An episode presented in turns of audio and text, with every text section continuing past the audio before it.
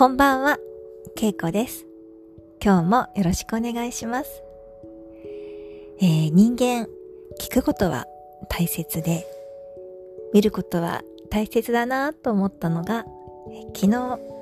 えーコートを借りて、友達5人でテニスをしたんですけれども、その時に、サーブやり直してる方が、球を取ったんですね。私はなんか球は触っちゃいけない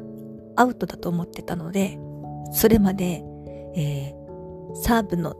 やり替えるときは、球を触らずに落としてました。で、ふと今日テニススクールで疑問に思って、コーチにテニスの球を投げてサーブをするときに、これはもう一度やり替えようと思ったとき、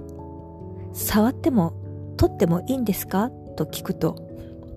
もう一回いいですか？って言われて、あ、だからですねって言ってもう一回説明したんですね。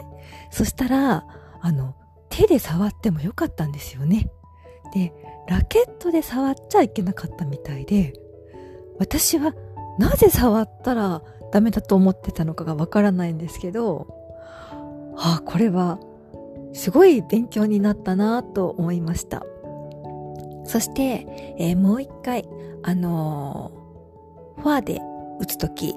えっと、ラケットを後ろに引くんですけれども、えーラケットをこう立てるんですよね。で、落として打つんですけど、私そのラケットを立てたまま落として打ってたんですけど、今日、あの、初心者の方にコーチが教えてるのを見ると、えー後ろに引いて、落とす時にラケットも寝かせてて、打ってたんですよね。これを衝撃を受け受けまして、あの、なんて言うんですかね。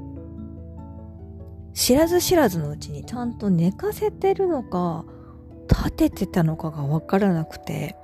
これをもう一回今度、えー、動画かなんか撮ってもらって復習したいなと思いました。一年半経って知るという、あの、ちょっとびっくりしました。で、あの、私、球を追いかけるのが好きで、あの、試合に全く興味がなく、えー点数の付け方もわからなかったんですけれども、えー昨日、えーお遊びなんですが、ショート試合をしながら、サーブをする人が点数を数えるんだったんですよね。で、私、付け方わからないから、普通にやってて、あ、そういえば数えてなかったって思って、あ、点数数えてませんって言うと、やっぱりとか言って、みんなが 笑ってくださってたんですけれども、えーそうですね、あの、ちょっとそろそろ点数の付け方を覚えても楽しいのかなと思うほどテニスが好きになりました。多分、最初にあの点数の数え方を覚えないといけないってなってたら、ちょっと違ったと思うんですけど、ここまでテニスが楽しくなったので、えーこれからでいいタイミングだったなと思いました。えー今日はテニスについてお話ししました。今日もありがとうございました。けいこでした。